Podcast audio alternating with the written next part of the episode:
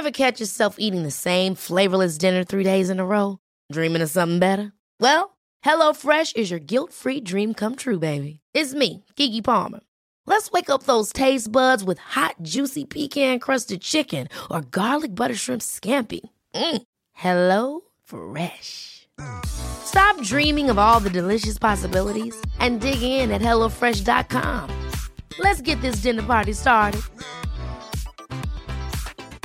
Hey, I'm Ryan Reynolds. Recently, I asked Mint Mobile's legal team if big wireless companies are allowed to raise prices due to inflation. They said yes. And then when I asked if raising prices technically violates those onerous two year contracts, they said, What the f are you talking about, you insane Hollywood ass?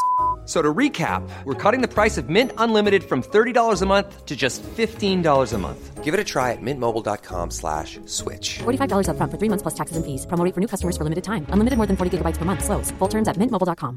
Hey, it's Ryan Reynolds, and I'm here with Keith, co star of my upcoming film, If, only in theaters, May 17th. Do you want to tell people the big news? All right, I'll do it. Sign up now and you'll get unlimited for $15 a month in six months of Paramount Plus Essential Plan on us. mintmobile.com slash switch. Upfront payment of $45 equivalent to $15 per month. Unlimited over 40 gigabytes per month. Face lower speeds. Videos at 480p. Active Mint customers by 531.24 get six months of Paramount Plus Essential Plan. Auto renews after six months. Offer ends May 31st, 2024. Separate Paramount Plus registration required. Terms and conditions apply if rated PG. You're listening to Unfiltered with James O'Brien, brought to you by Joe.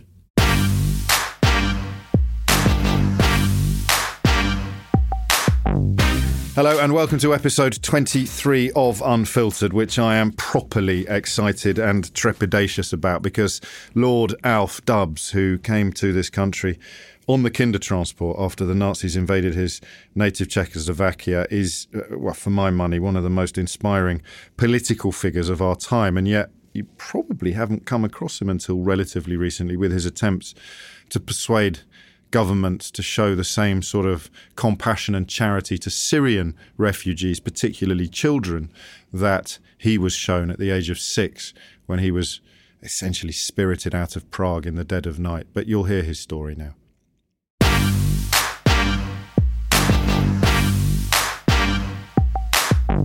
We'll begin, if we may, Lord Dubs, at, at, at the beginning of your life. By the way, I'm Alf. I Alf. shall call you Alf, but I, I was waiting for the. Uh, I was waiting for the permission. Okay. That's a relief, Alf. Um, I, I've seen you speak before. I was at a recent Anne, Frank Trust event where you, you, you spoke of your story, and as, as, as a middle-aged man today, looking at politics in Britain and also in America and, and, and more broadly, I thought that the events you had to flee in 1932 almost belonged to not just a different era but also a different species it was i couldn't i've never until the last two or three years i never quite understood or believed i realize that holocausts occur because of people who are just like our modern day Yes, I suppose that's right.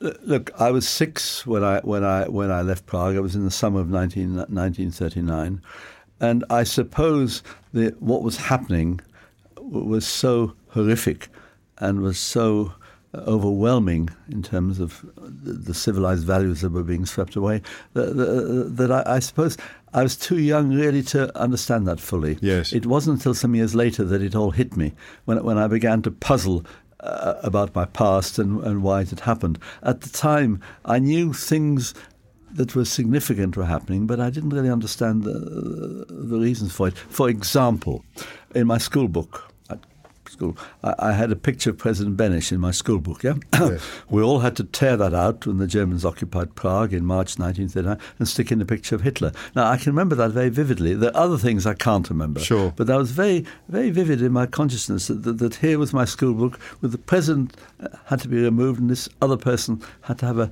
had to, had to have his face in, in my school book. but it's a curiosity when you're that age it doesn't necessarily have a sinister subtext to a six-year-old boy I didn't see it as sinister. No. I saw it as something momentous. Yes. But, Oh, okay. uh, Yes. uh, This is a big deal, but I don't know why. Well, it's stuck in my memory. Clearly. uh, as, as to w- w- why this would be happening. Uh, but no, I, there was nothing sinister uh, uh, about that as far as I knew at the age of six. No. But your father did. Your father fled to London the day The Nazis. the day or the day after the Germans occupied Prague. Yes, he'd said to his cousins, uh, I learned later, he'd said to his cousins, look, um, if the Nazis come, I'm getting out. And uh, uh, they'd said they'll take their chance. And it, we discovered later that in 1942 the Gestapo came for them. One of them had a cyanide pill, and her husband went to Auschwitz, or, or vice versa.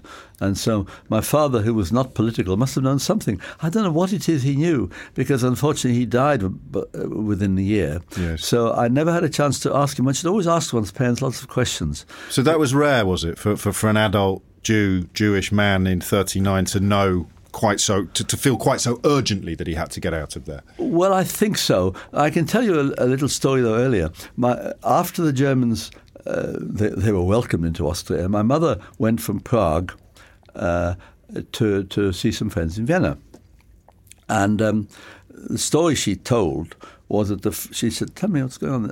They had a car. Mm. We didn't have a car. They had a car. they drove her to the suburbs of Vienna, kept the car engine running, and told her what was happening and this was in the autumn of 1938, right. or very early in 39, before the Nazis had occupied Prague. And if in those days, when surveillance methods weren't like what they are now, oh, uh, if people were so worried about being overheard that they went out of the city centre in a car and kept the engine running so they wouldn't be overheard to, to tell my mother exactly what was going on. So people, I think, did know, or some knew. And yet, a lot of the Jews of Central Europe seemed to await their fate. Yes. It was a fatalism on, on the part of a lot of Jews. My father, as I said, wasn't political. I don't know what he knew, what he knew, but he got out. And so did you, although in, in circumstances that are uh, almost impossible to believe. Like most people of my generation, I, I first learnt of the Kindertransport during that episode of That's Life in 1988. I knew it as, a, as something that we'd, yeah, we'd yeah. studied in school, but to think again of it involving real human beings and Nicholas Winton's astonishing work. I, I, I, didn't. I knew I'd come on a Kindertransport, of course, but I didn't know about Nicholas Winton until about the time that, that it all broke on television. Is, is that right? Uh, and uh, no, uh, and then I got to know him, and we became good friends. He was a great man, wonderful conversationalist. Uh, you know, loved talking politics and stuff. You know, he was a great, great companion and friend. And the thing is, he kept his lucidity right to the end. Did he? It was at his 106th birthday party that I felt he was he was um, wobbling a bit. yeah. Well, physically, uh, when he was about 101, I said, "Nicky, how are you?" He said, "I'm fine from the neck upwards." But, but he was absolutely clear. His mind was clear as a bell by the time he got 106, I think he was just uh, yes. just fading away a bit, and he died not long afterwards. Yes. But what a great man he was! And the thing about him is, I mean, naturally, those of us that came on a Kindertransport from Prague, we owe our lives to him. Yes. So you know, one is bound to be a bit attached to a person who saves one's life. That's that's a, that's sort of human. But but uh, he needn't have done it. You know, he stumbled on this situation in Prague in the autumn of '38 and then he was doing business there. He well, no, he he was a stockbroker, and he went. He was going on a skiing holiday, and a friend of his said, "Come to Prague and see what's happening." Gosh. And he came over, and some of the the Germans had occupied the outer part of Prague after Munich, uh, Sudetenland, and some uh, there were a lot of pro-Nazi people in the Sudetenland, but some of the Jews had fled to right. Prague, and Nicky Winton saw what was happening. And then, of course, when the Germans occupied Prague in, in, in March 1939, even more so, and he could have walked away a lot of people have said, big problem, but not for me. And he said, I've got to do something about it, and just stayed there. what a fantastic human being. It is, isn't you it? it? It's, a, it's a mark. It's, it's an extraordinary yeah. response. Uh, personal danger involved for him as well. well, up to a point. Uh, danger. He was. Um, he had to battle with the British authorities to get permissions. The Nazis were very suspicious of him. It was a difficult, difficult time for him. The, the, there was a spy who was watching him, and uh, a Nazi spy was watching him, and so on, pretending to be a Swedish person, and and I think it was absolutely phenomenal what he did. For, for people who aren't familiar with it, there was, there was 669 Czech-born yeah. children.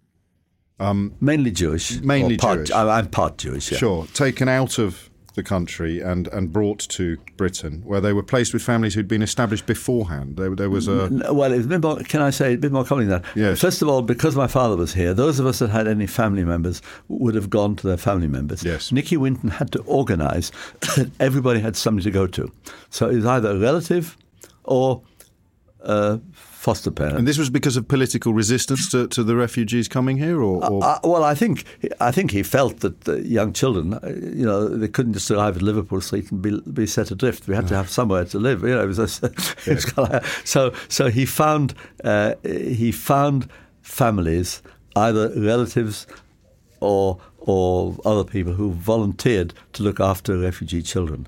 And so we arrived with, our dog tags on Liverpool City Station, and we all had to sit in a room. We all checked off and be allocated to either a family member or to a or to or to, or to a foster family. and, and you were I know you lost him shortly afterwards, but you were reunited with your father at di- Liverpool. He Station. died within about within the year, but yeah, I was reunited with him. And you know, see, what happened was my mother had tried to leave and was refused permission to leave, so she put me on a kinder transport, and then. She, uh, it was quite a dramatic story. Uh, she went, I think it was Gestapo headquarters or somewhere like that, to get an exit permit, and they said no, permission refused, and they threw her down the stairs, just pushed her down the stairs, and she landed in a heap at the bottom, and before she could work out whether anything was broken or damaged, she realised they'd thrown her passport, her Czech passport, after her, and that gave her hope. Yes. because without a passport, there's no chance of getting out. Sure. and she then uh, managed at the last minute to fiddle an exit permit. Uh, and she arrived in London the day before the war started. That's uh, the au- autumn, uh, uh, sorry, the 31st of August. The Germany attacked Poland 1st of September. How, how did she explain to you what was going to happen? Do you remember? She told me in, in, in, in my father disappeared. Of course, I was puzzled as a six year old. My father just suddenly off the scene. Well, well she said she, she'd gone to England, I think. And then she- when it came to the kinder transport departure, she waited till the summer holidays started, so it must have been the end of June, I think. And um, uh, and she said, I, I, "She's going to put me on a train, and I'm going to see my father." And that, that's how she explained it to me, and that, in a way, made it easier than leaving into nothingness. Yes. So I always say I was much luckier. I should think about two thirds of the kinder transport children had no family member to go to. I'm guessing. Sure. Uh, and so I was luckier than most, and I'm always conscious of that. That I had a father to go to The light at the end of the tunnel, as it were. as it was, and it was also hope on the journey. Yes, of course. It wasn't a journey into a limbo Yes. and nothingness. It was a journey where my mother had said, "You'll be all right because your father will be waiting for you when you get to London." How, how much of the journey do you remember?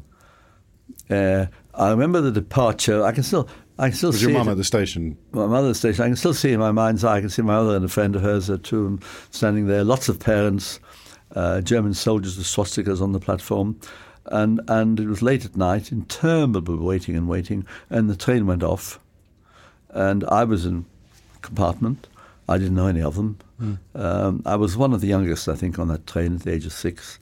And uh, I remember a long, long journey. We were sitting on hard wooden seats. Well, as a six-year-old, you Yeah. don't don't mind that. uh, and uh, all day we crossed Germany, and German soldiers looked in. In some carriages, they'd apparently tipped the luggage out and so on, but they didn't in in my compartment. And then we got to the Dutch border, and uh, it was dark by then. It was long, slow journeys. And um, I, my mem- my memory of Holland was. Uh, uh, was I was looking out for windmills and wooden shoes, neither of which I saw because it was dark. uh, but the older ones cheered. Right. Now, the older ones cheered because we were out of reach of the Nazis. I knew this was significant, but I hadn't hadn't a clue as to why it was significant. I just knew it, it mattered in some some way. So the, the fear wasn't part of your No, I- experience. I, don't then? think so. No, I, I don't think so. Curiosity, confusion. Confusion, I think. Well, what happened was my mum had packed uh, some sandwiches for the journey, and when I got to eventually, when I my father saw my little knapsack, and he said, well, "You haven't touched your food the whole journey." Apparently, I'd eaten nothing the whole forty-eight hours, uh, or virtually nothing, and and so I must have been.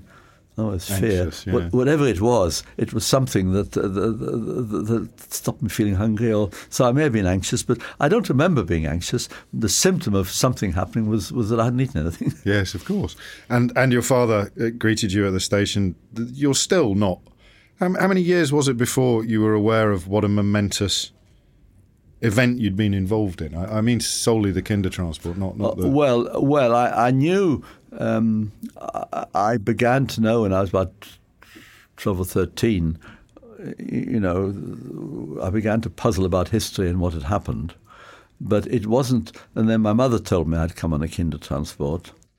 Uh, I mean, she was, of course, very shocked when my father died, and there she was uh, in another country, no language, no money, no job, nothing. Where were you living at the time? Well, we were living in Northern Ireland, of all Okay. things. How did you end up there? Well, a friend of my father's, who'd left the Central Europe before this, Right. had got some money out and was given permission by the British government to set up a factory. And the British government said you can go in an area of high unemployment, which is either Northern Ireland or Scotland. So this chap had found a factory in the middle of Northern Ireland and said, "Look, I've got this factory. If you ever escape, uh, you know, you can get a job there." So we moved to Northern Ireland. As soon as my mum arrived, we moved to Northern Ireland, and then within a few months, my father had a heart attack and died. So we stayed there for a couple of years, and um, then um, then my mother felt with no, no money, she can't go on doing this, uh, you know, can't live on nothing. Uh, and uh, so we went to Manchester, where she had some fellow refugee friends, and she put me into a school run by the Czech government. The Czech government had a school for Czech refugee children, about two half in the middle of Wales. Not all Jewish, but a lot of them were Jewish. Yes. And that was the school I went to uh, while my mother lived in a bed sitter in, in Whalley Range in Good Manchester. grief, really? Yeah. And you'd just go home in the holidays, or Yeah, yeah, or- and and then I, I sort of have this curious mixture in my mind of, of you being incredibly lucky and incredibly unlucky at the same Oh, time. I think I was lucky. Yes. Look, most a lot of most, a lot of people went through much worse experiences. Well, of course. Some some never saw their parents again from when the train pulled out to the station. Some only saw their met their parents again who'd escaped. Some parents escaped by Shanghai, for heaven's sake, and all sorts of things. And some some were uh, you know had years of separation and so on. Uh, so, I, in, in a sense, I was I was lucky. And were you conscious of that at that age? Did you feel fortunate?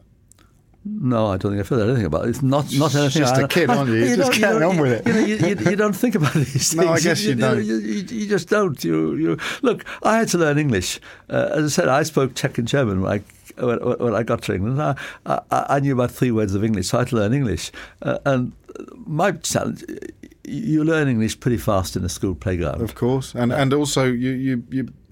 You're unfazed as a child. You take things in your stride in a way that perhaps you couldn't do as an adult. I You think so. Struggle I, more. I was too young to be to be upset by all this. Yes. uh, I, I think you just take things as, as they happen and, and get on with it. I was very, sh- I was absolutely shocked. My father died suddenly, a heart attack, Of and he died within the day, and that really was very, very. That was traumatic. I Yes. remember that. Yes. Uh, but um, beyond that, one isn't too phased by these things. No, at least I don't remember I was phased. Now, what, what you know, what is seventy of seven? You know, how do I know what I felt? You don't know what normal is either, I, do? I didn't know what I didn't know what feelings were at the age of seven. I didn't. Nobody ever mentioned the word feelings to me in Czech or German or English. So you know, it, you know, I, I, I don't know. What sort of schoolboy were you? Uh, nervous. Were you? I was nervous. Yes, I, I was. I was. Uh, well, I, I felt.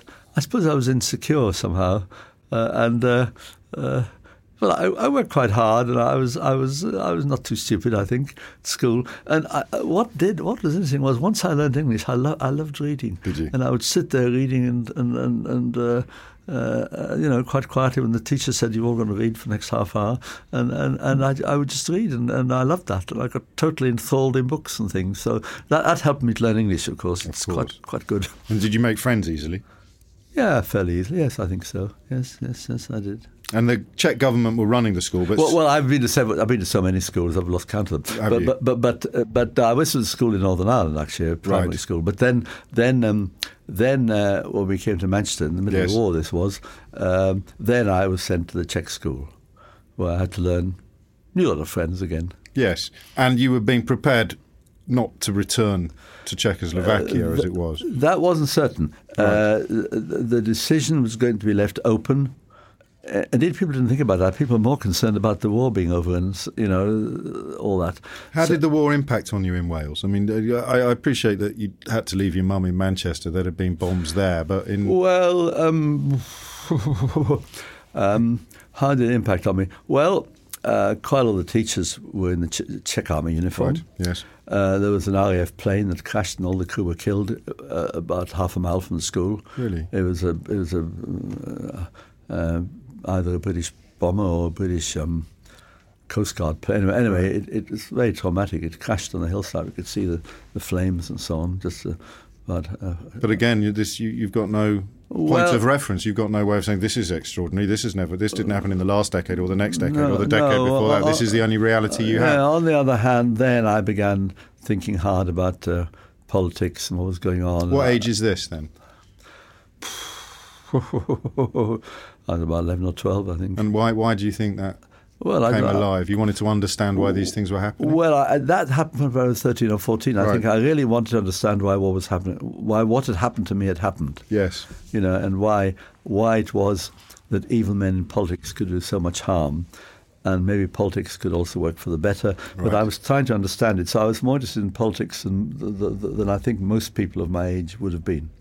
And when you had the, the you know the personification of evil that you're trying to unravel, when did you start discovering political figures that you could be inspired by or who could be positive role models? Well, around this time, as you read well, I tell you when. No, well, the moment, uh, uh, my mum had a boss. My mum got it. My mum started scrubbing floors in a, in a, in a British restaurant. Uh, British restaurants were a chain of restaurants that were set up by the British government to be near the. Most factories were war factories, and Yes. there was no catering. So they set up these restaurants. Uh, so little cafeterias and the workers in the war factories would go and have their midday meal there. Right, yes. And my mum started scrubbing floors in one of these in Cheetham Hill in Manchester, and then gradually got a, got, got, got, a- got a bit of promotion. That's that's that's that's what happened. and that that gets her on the sort of on a better economic footing. Where, where did you start? Where did you start finding poli- political figures that you could look at? well, I tell you what it was. It was I, I think my mum had a boss who Yeah. was a very keen Labour Party person, and somehow a little bit of that sort of Filtered wafted- through. filtered through to me. And then I remember the 1945 election. I'll tell you a story about that. Now, 1945, 3, 12, I think I was Yes, then. yeah. And uh, my mum had taken me for a week's holiday to near Blackpool, uh, St Anne's. Lytham, yes. And in in uh, in the 45 election, because a lot of the British troops were in the Far East, uh, their ballot papers had to be sent back. So there was a long gap between the, the voting in England uh, uh, and the counting of the votes, while the soldiers' votes w- were shipped back. So, uh, so, uh, and of course, no television those days. So, uh, in the centre of the square, the BBC were going to announce uh, the, the, the, the, the election uh, election results, starting at, as, as they began counting at nine in the morning, and the people in the boarding house. Uh, I said I'd go along and listen to the results because I'd watched all the posters in the election campaign. I knew all the candidates in Manchester, all that sort of stuff. You know, things like Captain So and So will address voters uh, on his return from the Western Front. It was all that Gosh, sort of yes. stuff. Anyway, so I got there, and the, the lunchtime score. uh, Lunchtime was something like Labour 120, Conservative 30. So I went back to the boarding house and said, "What is it?" And I said very proudly, I was Labour then, uh, Labour 120, Conservative 30. And I remember a voice saying, "Oh my God, it's the end of England." that of stick, stuck in my memory. Oh my God, it's the end of England. Yes, brilliant. so, so anyway, so then of course I had all the excitement of of of the, of, of the Attlee government and all all the things that happened. Why, Alf? Why did you? Why? Why were were you Labour? Why? And I appreciate your mum's boss had had an influence on you, but what did they represent to you? Because for, for a lot of people who are who are who weren't around in '45, the idea that Churchill could win a war and then lose an election is still quite hard to understand. Yeah, I suppose it was really. I don't, I don't know. I, I, I just, it just seemed right what they were saying and so on, and uh, different Britain and and uh, bit of public ownership and things Yes. like so, that. so the idea of, Yeah, of drawing away from Uh, uh, yeah. a small minority of wealthy people. But just, I mean, I, I can't analyse it in very much detail. You know, I was a bit young for. No, I know you were, but still. But, not many twelve-year-olds identify as Labour through and through. Well, well, I, did- well, I did. Well, I did then. I was, you know, I, as I say, I- when they said to me, "Oh my God, it's the end of England," I thought I was right. and, and, and then I tell you another thing that happened though. Deja vu. I, I was, I was then. Uh, well, I'm ju- jumping ahead a bit, but I was in hospital the day the National Health Service started. Right. I, I had an ear infection. I was in Stockport Royal Infirmary. And uh, I, was, quite ill, but I was the only child in adult ward. I was 14 or something. Yeah. Anyway, and in those days, when the consultant did his week daily round, if you were well enough, you had to stand to attention. If you were in bed, you had to lie to attention. It was very, for, very, very formalised, you know, you, and you didn't really speak unless you spoke to him. Anyway, he looked at me and walked on. I said, just a minute, I've got a question to ask you. I said, when are we having a party? so he said, he said, what for? I said, well, the hospital's ours today. Oh, wow. And I, I uh, anyway, he walked away a bit sniffily with Yes. his entourage of matron and junior doctors. And the other people in the ward said, what's going on there? And I said, well, the hospital's ours. It's a great day. You were across it. Anyway, so I remember this was one of my first political stands. so I, well, you know, it was. And, and after all, even today, that was the most significant things in British history. Absolutely. Setting up the National Health Service. Fantastic, fantastic. And, and yet there was resistance from, from the medical profession, wasn't there, Yeah. within within the health service? The doctor who was sniffy with you would not have been exceptional by any stretch of the imagination. Yeah, I think that's right. And I, I remember I followed uh, you know, Nye Bevan, who was uh, the, the Minister of Labour government Yeah. who pioneered the health service. I listened to some of the stuff on, on the radio and what he was saying, or in, in the newsreels and cinemas and so on. I've jumped ahead a bit of you. Yeah, don't worry- don't worry, it's the way this, it works. But We this can- was this was jump it's back. just one, one, one of those moments that, that I can still see myself lying there and the consultant walking away, and, and, and I felt, well, I'd done the right thing. But that that's what I'm intrigued by. That's what I'm trying to pin you down on on on, on this kind of uh, uh, dawning a, a political consciousness that you developed. And I, I don't want to use highfalutin descriptions of it, but it, but you were young. You could have been forgiven for focusing entirely upon your own survival and your mother, you, you know, looking mm-hmm. after number mm-hmm. one, given that you'd had to. Mm-hmm. But i i essentially, and what I was hoping to coax you into saying when I asked you why you became a Labour man, is what I'm hearing is a notion of fellow feeling, a notion of of community. I suppose so. Look, you asked me to analyse motives which I probably wasn't aware of at the time. Yes, uh, uh, I am. And I, I, I well, I could sound, I could sound all uh, far-sighted and wise, and all, be, well beyond my years. You know, I could pretend all But, that. but you must have had a notion of what appealed to you. Well, what what appealed to me? I'm trying to think back without filtering it through the passage of time. of course. uh, I I think there were things that the Labour Party was saying about uh, taking over the key industries. Yes. Uh, and and Britain had shared things during the war, and we wanted to go on having that sort of spirit spirit in the community, and that we could change the country for the better. I think there were things like that. Yeah, this was what you were like picking that. up on. I think I was picking it up. And, you know, maybe if I'd met somebody who was a, a passionate conservative, they, they could have argued with me. I'd have lost the argument. I wasn't good enough at arguing. But um, uh, I think I think that's I think that's what that's what I felt at the time, and I was well, well I must have been because I was so proud when I when I read the lunchtime uh, election results, you know, in that boarding Yes. house near Blackpool. Yes. you know, and the way some and you understood what the the founding of the NHS meant, even in relatively simple terms. You understood this was an enormous, an enormous, and almost for, for someone my age, it's almost impossible to imagine a project of that scale and scope being realised. Absolutely. And of course, I didn't realise the scale and scope. What I knew was the hospital was ours and we had a health service. See, my, I'd seen on the newsreels, because no, no television, on newsreels, I'd seen the miners a year and a half earlier celebrating the, the mines. National Coal Board being set up in the mines, and I had, and they had a party, and it was that sense of they miners having a party at the pitheads when the mines became British nationalised that, that that I wanted to translate that in, into into the health service. But there was a sort of a wave of keenness and enthusiasm in the country about these things. Yes. I remember my mum. My mum had then moved to Blackburn, and we, we'd been in London to see her, some friends, and we were travelling back on New Year's Eve, and we had to change trains in Preston to go to Blackburn. And it was an I forget which year it was. It was a the railways were being nationalised the following morning. Right. That there was snow. It was bitterly cold. The waiting room didn't have any heating. It was uh, complete awful. And we're sitting in this waiting room, waiting plain, painf- painfully for this train to come to come and take us from Preston to Blackburn. Uh, and um, and we're sitting there saying, "Isn't it awful?" and so on. And then somebody said, "Oh, the railways are being nationalised tomorrow," and somebody said, "Right, and from tomorrow we can blame the government for all this." Thought, Very prescient. Absolutely. So I thought, you know, there it was. So these were all. This was all the mood of the time. yes, clearly. And did you ever have your party? The- in the In the hospital. hospital. No, no, no. it. Well, I was a bit too ill for that. You're clearly, it- clearly. It, was. Um, and then, and then we come to the question of, of when you began to feel or, or believe that this could actually, that politics could be your work, politics could be your job, or at least you could make a contribution to politics. Well, I tell you what it was. I, I was by then I was passionately interested in, in politics and Labour politics and all that, and I followed what was going on. And um, uh, but I always felt with my background I couldn't really. This was Because part- you were foreign or foreign just born I or didn't have the background. Yeah, because I was foreign and all this sort of stuff. Okay. Yes, I just didn't feel I had no political background in my family. There was nobody to sort of argue with or talk about. Many of the eminent Labour people have always had in their childhood. They had good discussions did. around the kitchen table and so on. They you never had that. So who, no, you, no, you no, didn't sharpen your blades on anyone. You No, I didn't uh, have any So it was, a, sharpen, it was sort of autodidactic then. You were teaching yourself. You were, Well, that's right, and and and um, uh, and and so so. You know, I, I, I I got interested, and then a friend of mine who was an MP, I got to know MP through the local Labour Party, and he Right. said, um, "You should have a go." And I said, "I can't." And he said, "You should have a go." Anyway, I began meeting some MPs. I don't sound awful because I have a lot of respect for MPs. there's a big butt coming. Isn't But the big but is, uh, I I said, well, if these people can become MPs, anybody can. And, yes, and- but that's the best way to arrive at those. you It's know, actually quite modest. seems- anyway, I then, I then, uh, I actually then stood, stood for Parliament. Up to then, I'd always thought my height of my ambition would be to get on a local council. Right. But anyway, I stood for Parliament in the cities of London and Westminster.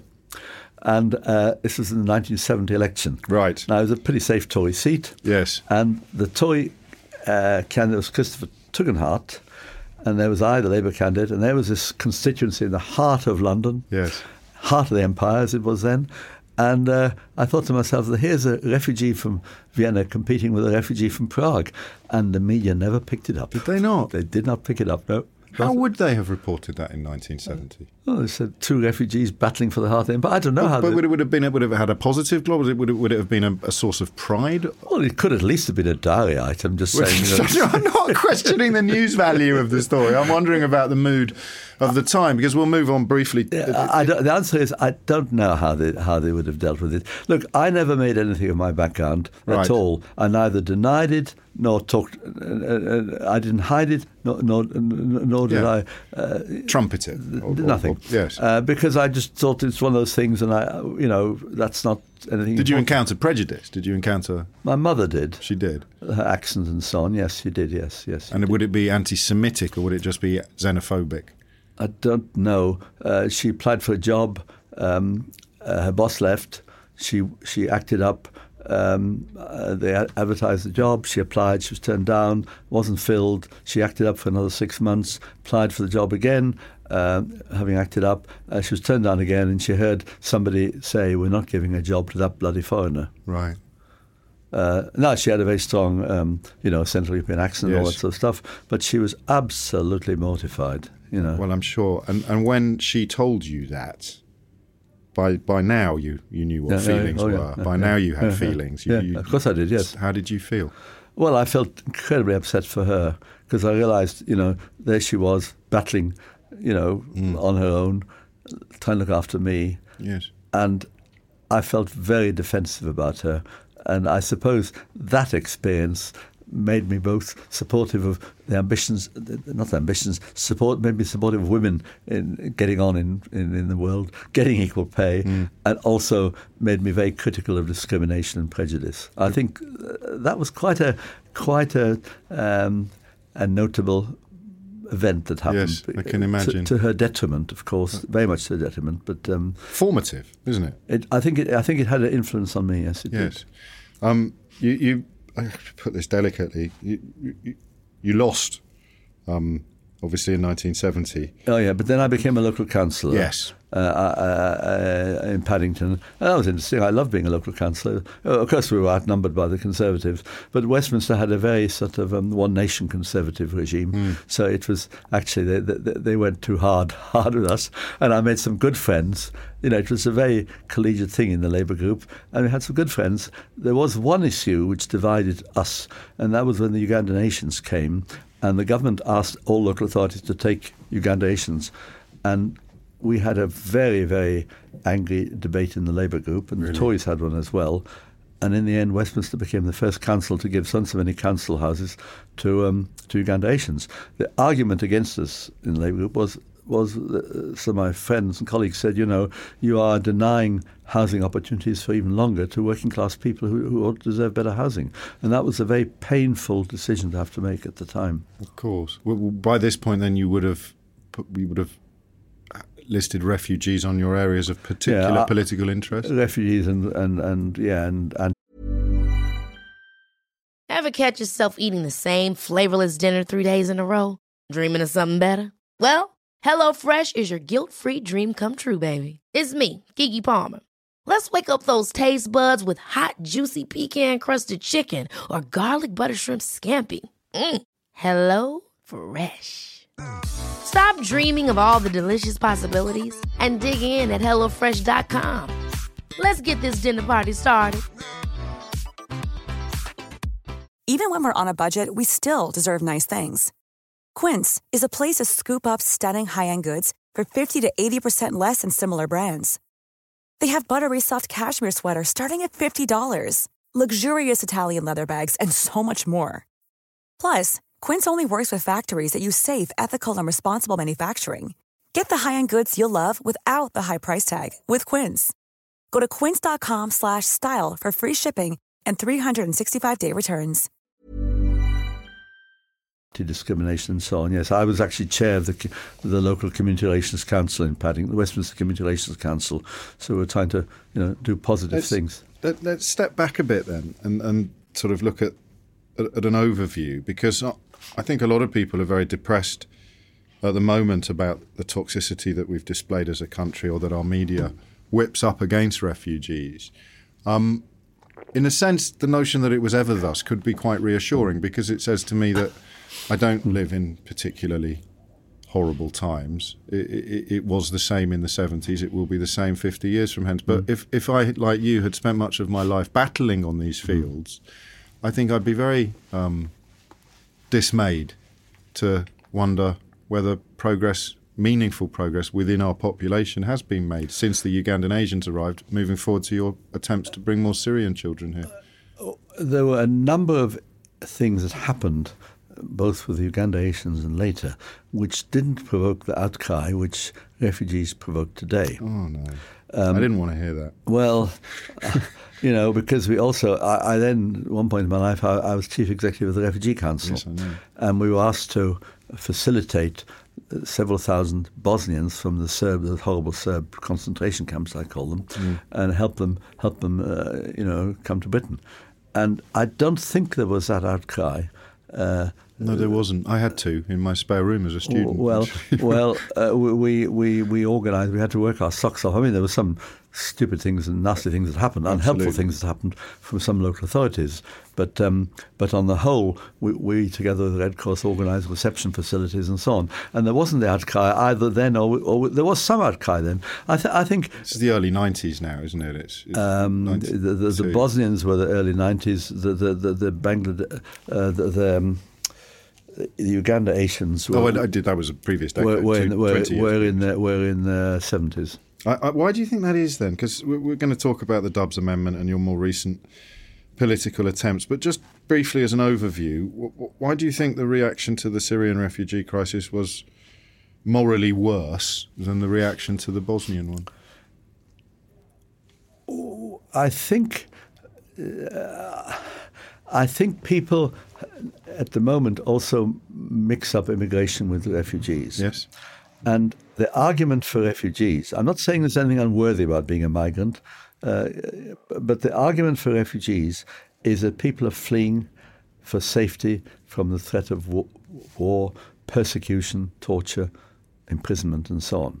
These are people who are escaping a terrible fate in the countries from which they've fled. And I think up to a point, British public opinion understood that.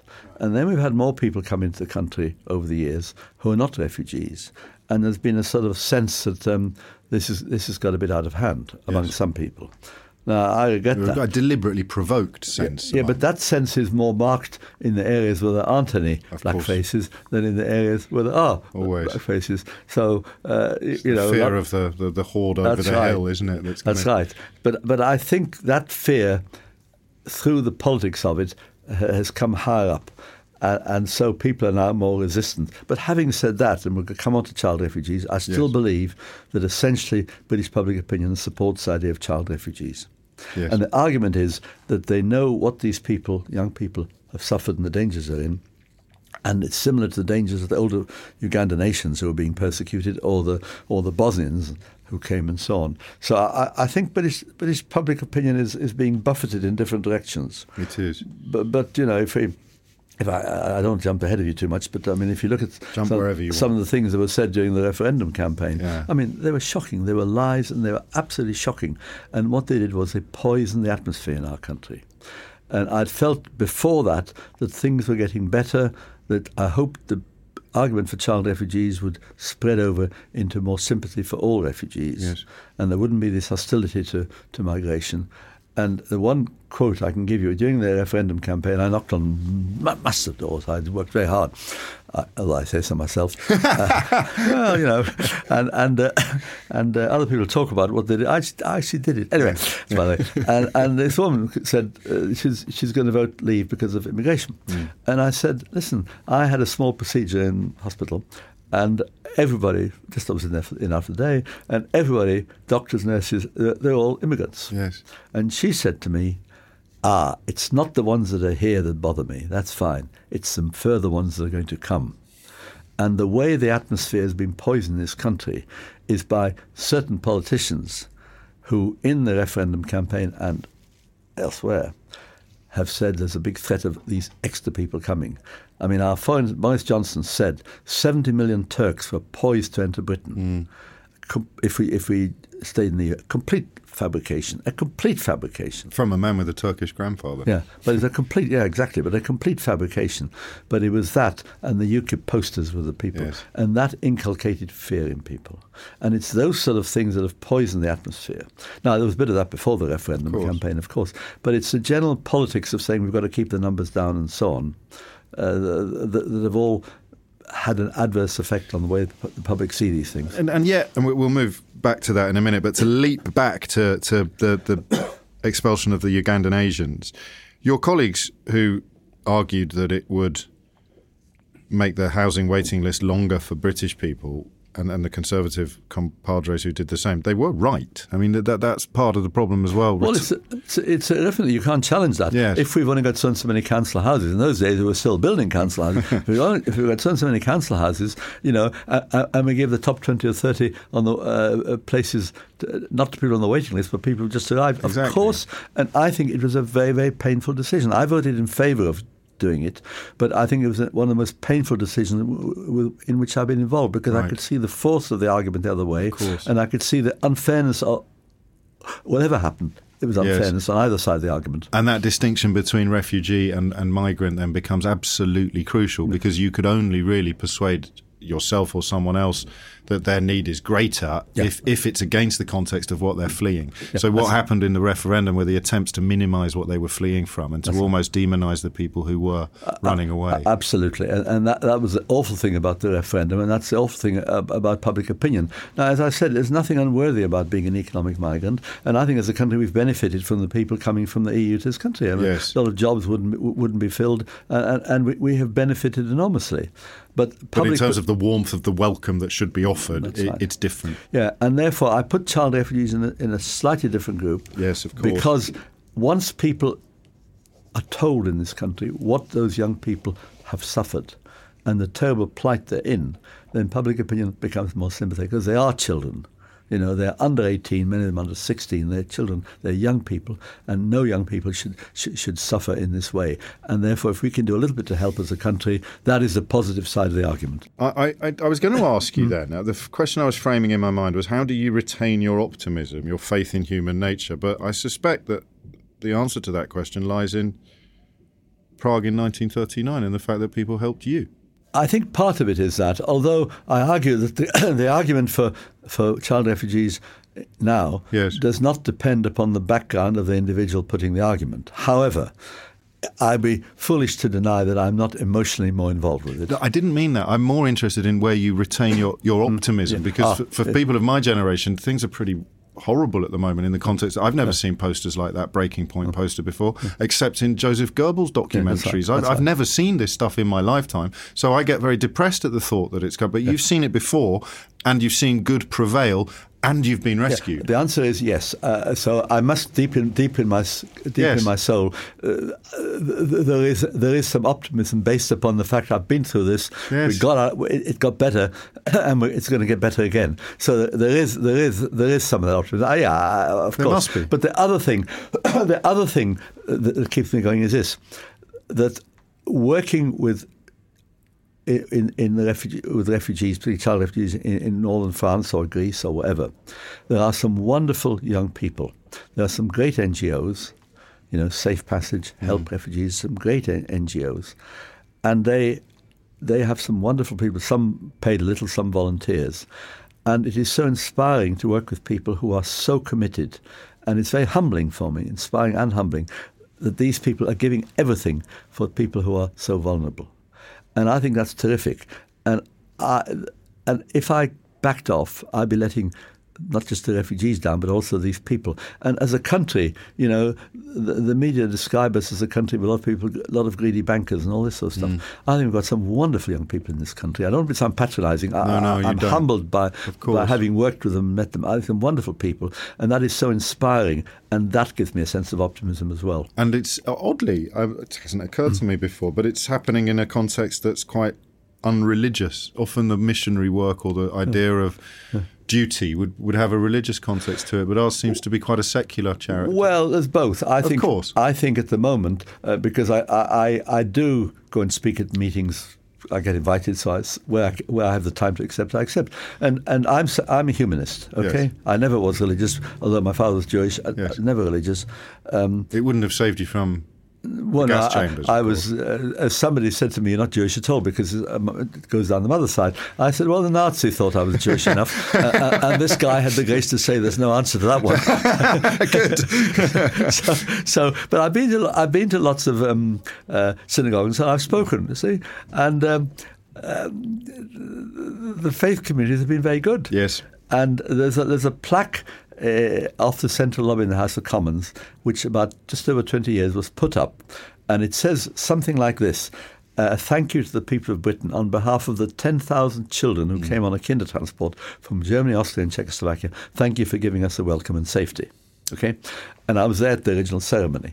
And a few months ago, we decided to rededicate the plaque. And we had the chief rabbi and the Archbishop of Canterbury and the Speaker of the Commons.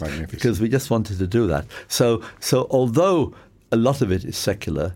The faith groups have been also pretty good. Of course. Uh, and, and, I don't want to take away from no, the, support, I, I, the support they have given. They tolerate me as uh, me for being a humanist. Uh, but, Cuckoo in the nest. But, but, uh, but uh, uh, you know, the, the, I've talked in synagogues, I've talked in yes. churches and so on. and I, I think it's important to know that we've got the campaign on behalf of child refugees isn't religious or non-religious. No. It's both. It's not. it's not. Um, uh, it's not of one political party. We've deliberately stopped it being the property of one party by having it spread across, because otherwise we wouldn't win. No, of course, and and and you kind of it's not just the, the, the politicians, is it? It's the it's the loyal party loyalists as well. If it gets perceived as a Labour issue or yeah, a Liberal right. issue or a Conservative issue, you turn off an awful lot of people who could help you. I, well, let's talk about that then, because the passage of time and the swinging of this pendulum of public opinion is, is, is as interesting as it is dispiriting sometimes. If you had sought to bring 3,000 child refugees to this mm. country before, uh, off the top of my head, I'll pick the referendum and I'll also pick the financial crisis of 2008. Mm-hmm. My feeling is it would have been a lot easier.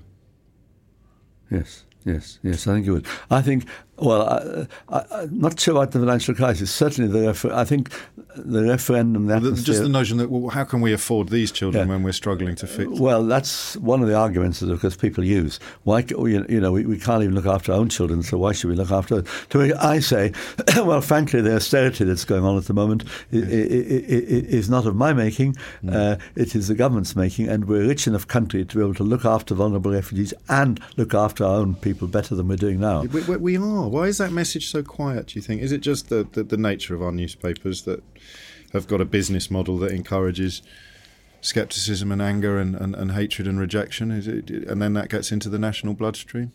Well, it may be that. I don't know. I, I think I think there is an anti-establishment mood, but it hasn't reflected in a political analysis of, of, of, of what you're saying. so I think the anti-establishment mood, which we see in America with Trump, we've seen it in many European countries, where, where they where they gravitate people gravitate away from the established parties uh, to other parties. We had a bit of it with with, um, with UKIP, of course. And curious enough, although the Scottish National Party is the establishment in Scotland, they've managed to act as if they weren't the establishment, and so they they, they pick up the anti-establishment vote as well. So I, I think it's partly partly people are fed up with the order. The, with the existing order, and and they want to flail out in different uh, directions. and they don't need to go any further than that. That's just right. just that w- things don't have to be like this. Yeah, and then I think that's quite a, that's quite a strong mood. And Yes, it- clearly. it- but it doesn't lead to unless we can channel it into a more positive direction. It, it, it stays in. Well, the problem is with the demagogues that when you start asking them for detail, that's when they just start shouting louder, isn't That's it? right. But- So, 2016, you, you you bring an amendment to the Immigration Act to offer unaccompanied refugee children safe passage to Britain as this crisis continued. And, and you know, even in my notes here, I've written migrant crisis, which is part of the problem, isn't it? That you've pinpointed. We should have been calling it a refugee. You can't have a migrant crisis Yeah. because migration is voluntary. Yeah. You can only have a crisis with Yeah, refugees. well, I think that's that's right. What happened was that Save the Children discovered that there were 95,000 unaccompanied child refugees somewhere in Europe. Originally 25,000, then they upped the figure. Anyway, on the basis of the 25,000 figure, I put down an amendment which said we should take 3,000, which would be our share. I've always argued we should take our share. We, we can't take the lot, but uh, and other European countries should act equally responsibly, and many don't. Uh, so we take our share. And so I put the amendment down. And um, then uh, the, the government got a bit excited. The amendment under the immigration bill and the law, they got a bit excited and wanted me to withdraw the amendment. And I said, no, no, no. How does that happen? How do you get a message like that, Alf? How do you get the? Do you get a phone call in the in the middle of the night, or do you get a? What, telling me to withdraw Yeah. them? Oh, well, I know ministers would bump into me in the lobby. Right. But then I really got the message when Theresa May, who was Home Secretary, asked me to go and see her in her office in the Commons. Now, I'd met her before, and where I'd met her was at one of Nicky Winton's birthday parties, because he lived in Maidenhead, Yes. and she was his MP. And she'd come to one of his birthday parties, you know, with all the cameras on her. Because not, you know, it's quite a big thing for a constituency MP to go to a 102nd or 103rd birthday party. course, of yeah. course. Anyway, so she asked me to go and see her in the House of Commons, and she said she'd like me to withdraw the amendment. So I said, why? and she said, because if these kids come, more will follow. So I said, first of all, that's not uh, no clear, hard, hard and fast evidence of that. But more importantly, we would be leaving children vulnerable, sleeping in fields, in the jungle in Calais, in the streets, anywhere, vulnerable to trafficking, prostitution, criminality. Can't let that happen. That would be right. So here's the thing which I didn't tell too many people at the time. Uh, we, Britain did have a small scheme to take 20,000 Syrians from Jordan and Lebanon over a five year period, which is very few, take 20,000 children under what we call the Vulnerable Persons Scheme. And Theresa May said to me, if you drop your amendment, I will add 3,000 to that 20,000 figure. And that, that will, and they'll be mainly children. And I said, that's great. We'll have that. We can do both. And she said, no. And It's either he- or. And here's the thing it wasn't either or because that she thought I'd accept her thing. Uh, I'd give way. I didn't give way. I said, I can't, I'm too committed, I can't possibly give way. But the 3,000 figure stayed in the system. The Home oh. Office never, a cock up by the Home Office. Uh, so I wasn't, I didn't talk about it too much at the time because I'm afraid it'd wake up. it. So the, actually, one of the little victories I've had is this extra 3,000 from the region because they're still 3,000, a lot of them are children coming Yes. to safety. And uh, and it's always been a bit, uh, now I can talk about it. But at the time, I accompli. I thought if the, yeah, if the Home Office, well, they're not all here yet, but at least they're well in the system. Yes. So th- there's this oddity that the vulnerable person scheme, well, people tell you it's twenty thousand plus three thousand. It's 23,000. So I couldn't take The any Dubs- credit for that. Anyway, Dubs 3,000. You must. so I said no. So I, I said I said no to her. Yes. Okay. I won't drop my amendment. I said I can't, uh, not knowing she wouldn't. Just the three thousand. the other thing, but, yeah, anyway, we, we take our victories where we get them. uh, anyway, so I went to the uh, Commons, and my friends. It passed the Lords very easily. Went to the Commons, and my friends said, um, "Look, sit in the gallery." Uh, I used to be in the Commons, so I know this. course. Thing. They sit in the gallery, and the one facing the Conservative benches because we wanted some of them to. Support see you. Yeah. And so I was sort of sit up there and give them the eye. Really? And I was sitting up there giving them the eye. I don't know how you give people the eye. One, the speaker nodded to me, and one or two people uh, he's good on human rights. And Yes, one or two is. people looked at me slightly sheepishly, so I said they're not going to vote. Anyway, the, the, the, the vote came and we just lost. One thing happened though, and it's what I call parliamentary gobbledygook. I don't know whether your, your listeners are up for parliamentary gobbledygook. Let's try 'em. Okay, so the Lords can't pass amendments which involve directly involve expenditure. Right. Uh, it becomes a matter of financial privilege. The Speaker has to announce that, and normally the government just waive that because every amendment that comes from the Lords involves expenditure. But in this case, out of sheer badness, as they would say in Ireland, out of sheer badness, the government did not waive the amendment. Okay, so we lost it slightly. It went. I, I bumped into Theresa May in the corridor. I said, "Look, you won. You won today. You know, you ain't going to win next time." Anyway, so it went back to the Lords uh, a bigger amend- a bigger majority, and then something very interesting happened. Public opinion began to wake up to this. It began to kick in. I got messages uh, saying, "Keep on with the amendment. We support you."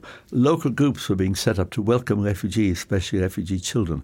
It was phenomenal. I got a few. Of uh, course, I got a few, and I didn't say all British public opinion supported it. No, of course. Uh, but it was a majority. It was absolutely phenomenal. It was wonderful. It was heartwarming. You could feel it with the wind in your you could sails. feel it. People shouted at me in the street. Normally, when they shout in the street, they shout abuse at politicians. no, they said keep going with the amendment. So, so and so Theresa May summoned me in again, and this time she said we propose to accept your amendment, knowing they were going to lose the vote. Yes, and, and and also it was all about the optics for her. It was all about the politics. That's right, that's I, right. I, I don't want to encourage you to to, to be rude, um, and I'm sure you wouldn't be, but you must have been tempted to remind Theresa May either of her Christianity, to refer to the religious we discussed, her, her vicar father, or the circumstances in which you'd first made her acquaintance, that you were in Sir Nicholas Winton's. Well, well, you see, on the on Home. the on the religious point, I didn't want to do that because No, I'm a of- of humanist. I course, didn't want to do that. Uh, on the second point, I think she was I think she was um, quite well aware of it because I uh, uh, when Nicky Winton had a memorial. Uh, uh, thing at the Guildhall in London, and I was talking to his daughter, who was organising it, wonderful Barbara Barbara Winton, and she asked me about having government speaker, and I said have Theresa May, and she said, "Really?" But with her policy, I said, "Yeah, just." And she made a great speech on the basis of which I'd have given Theresa May a Labour Party membership card on the spot. Anyway, She's speech. good at that. And so, when she became prime minister, I wrote to her and reminded her of the speech she'd made at Nicky Winton's memorial. You see, so Yes. so I think she knew.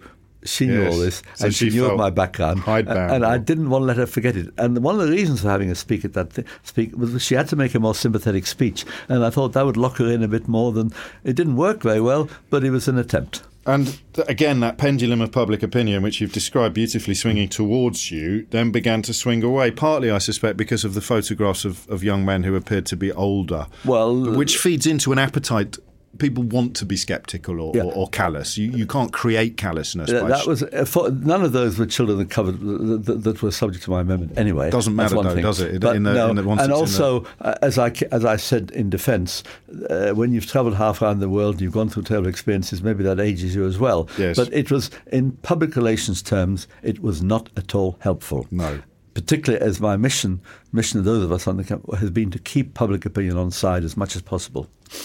And 12 months ago, perhaps as a result of that change in mood, um, they sort of quietly abandoned the scheme after picking up just 350 of the 3,000 children they should Well, well, well, first of all, the three thou- what happened was that after she accepted the amendment, the, the immigration minister at the time phoned me up and said the government proposed to accept the letter and the spirit of the amendment. Right. It's my contention they've done no such thing. No. However, the government decided to cap my scheme because they said local authorities cannot find any more foster places.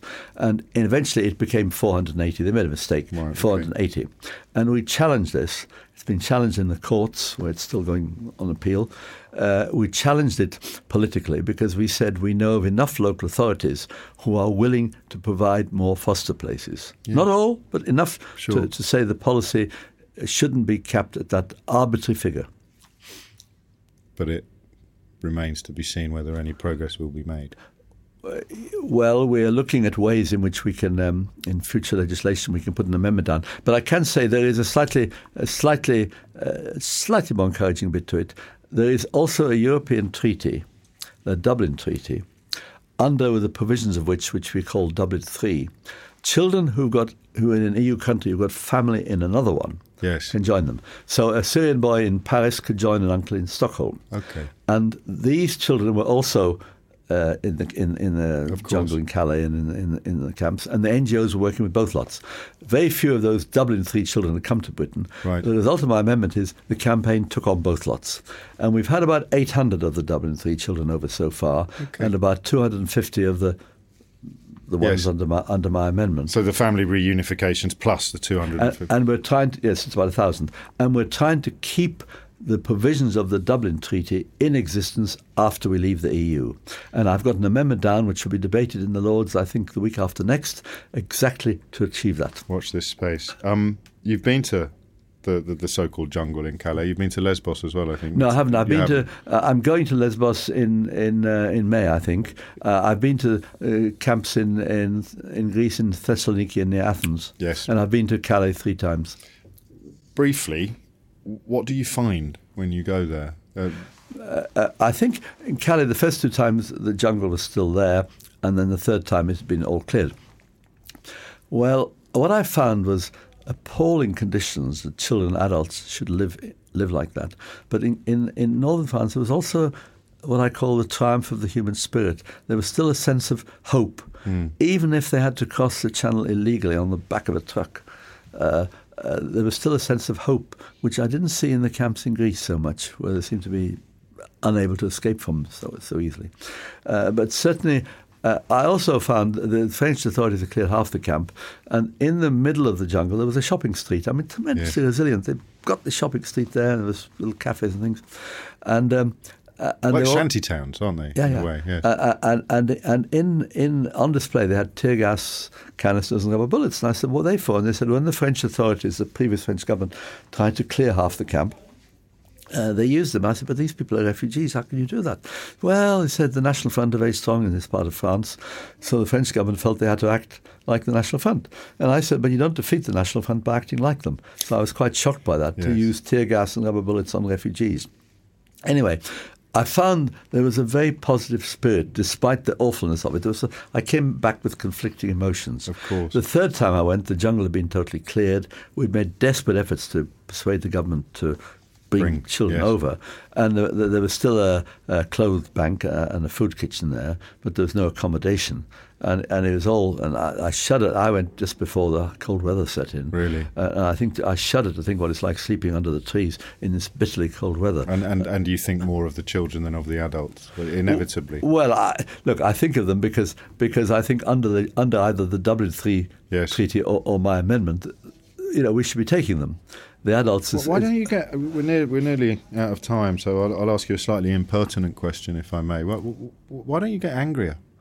I don't. I know. Look, I'm, I'm trying to be good natured for your program. Well, yes, clearly you know, you are by nature a very, Yeah. very look, good look, man. Look, look. I tell you what it is. I vary between feeling tearful Yes. and feeling very angry. Okay. And I am angry. Uh, uh, But you don't get much done by being angry. I don't think so. I think I think we've got to be clever.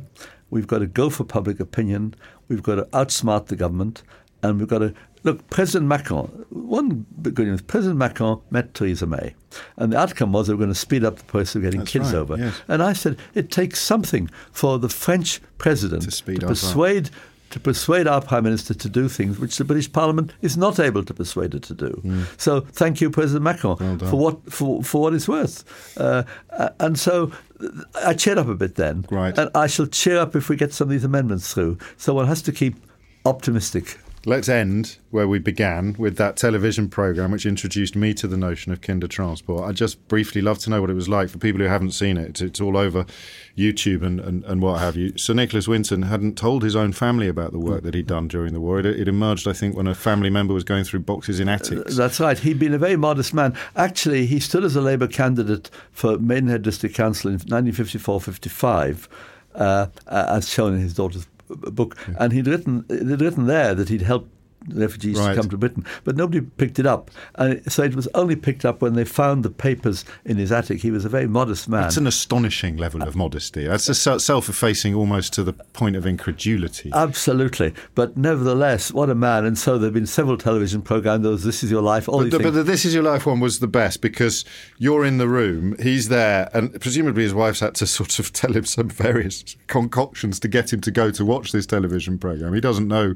and then we're all there. We stand up and cheer. There, there are how many of you were there that day? I don't, I don't know. I don't. Over a hundred of Yeah, you, I yeah. think, and you were all children that he had personally that's right, that's saved right, that's right. in an operation that he hadn't told his own family about until latterly in life, and then. Yeah, Esther right. Rantzen, the presenter, invited all of you former children Yeah, to stand up, and he, did. He's one of the most powerful things I've Yeah, ever seen well, on a I, screen. I, I think I think that's right, uh, and I think he was totally bowled over. But you know, he's also been bowled over on other occasions. I know, you yes, rather- of course. Uh, and it's just that we've had reunions, we've had surprise events when he's come along, and you know, it's just that we feel there's a bonding between those of us that came on uh, through through his through his trains, through his Of transport. We're bonded, and we sort of have a fellow feeling. We're getting older. As I was one of the youngest, it's it's it's going it's going.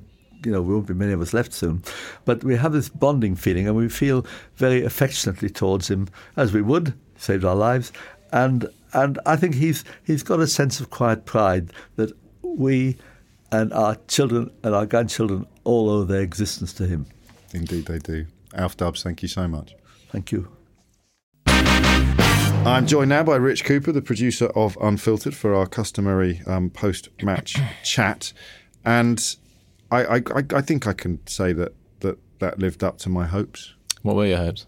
My hopes were that I'd get the chance to understand his story properly. Actually, no, I knew his story, to share his story Yeah. properly, while also reflecting on the parallels between his experience in the late 30s and, and afterwards, and some of the very troubling shifts in the in the tectonic plates of Western politics at the moment. Yeah, you're right, and I think that's what we've got. Um, troubling's the word. You'd think that when you hear stories like Alf's, you think we might have moved on a bit, Yeah. or not moved on, like we've gone backwards. We'd never ever do anything like that again. We'd never let those political genies out of the bottle again. But it, it does, and it was reassuring to hear, hear him agree um, that, that, that that the parallels are are clear and and troubling. But he was also lovely. I mean, you Yeah. know, did you asked what my hopes were. I also hoped he wouldn't think I was a twat, Rich. To be no, honest I'll, uh, I'll I'll tell you now. He was very complimentary about you on the way out. Occasionally, you meet people and you just feel a little bit unworthy. Right, but not, not in the way I did with Eric Cantona. That's a completely different kettle yeah, I can imagine that's the same for anyone. Eric Cantona never changes, But, but, what, a- what a lovely, lovely, lovely man. He was a lovely fella. Still batting as well. He's still pending my ear afterwards about that amendment that he's he's got coming up in a couple of weeks and the Yeah. co- coverage that I'll be able to help him. And I think that's the mark of a really inspiring person is their dedication and willingness to see something through to the absolute end. I don't think he could be other. Do you? I don't think he could be any other than that. I think it's so much part of who he is that, that the work is, is, is, is the join between the man and the work is invisible Yeah, not a question. For, for reasons that became pretty clear pretty quickly in that interview. Yeah. Have you ever seen that clip of That's Life? I have, yeah, but I saw it a while ago before I sort of knew who he was, and then as you were saying that, I was like, oh yeah, it's- I've seen that, yeah. I wonder how many people who've just finished listening or watching this. Hop, hop on YouTube and have I'm a now look. going to yeah. go and Google it and get it get it stuck up on Yeah, YouTube. definitely. Before you do that, please remember to subscribe to Unfiltered if you have enjoyed it at your usual podcast provider. And we also really do value ratings and reviews. Many thanks. You're listening to Unfiltered with James O'Brien, brought to you by Joe.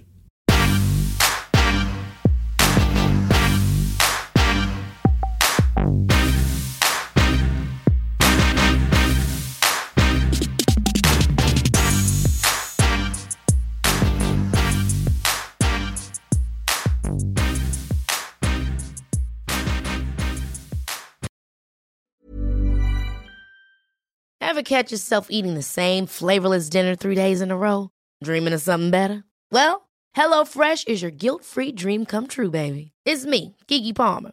Let's wake up those taste buds with hot, juicy pecan-crusted chicken or garlic butter shrimp scampi. Mm. Hello Fresh. Stop dreaming of all the delicious possibilities and dig in at HelloFresh.com. Let's get this dinner party started. Planning for your next trip? Elevate your travel style with Quince. Quince has all the jet setting essentials you'll want for your next getaway, like European linen, premium luggage options, buttery soft Italian leather bags, and so much more. And is all priced at 50 to 80% less than similar brands. Plus, Quince only works with factories that use safe and ethical manufacturing practices. Pack your bags with high-quality essentials you'll be wearing for vacations to come with Quince. Go to quince.com/pack for free shipping and 365-day returns. Hi, I'm Daniel, founder of Pretty Litter. Cats and cat owners deserve better than any old-fashioned litter. That's why I teamed up with scientists and veterinarians to create Pretty Litter. Its innovative crystal formula has superior odor control and weighs up to 80% less than clay litter. Pretty Litter even monitors health by changing colors to help detect early signs of potential illness. It's the world's smartest kitty litter. Go to prettylitter.com and use code ACAST for 20% off your first order and a free cat toy. Terms and conditions apply. See site for details.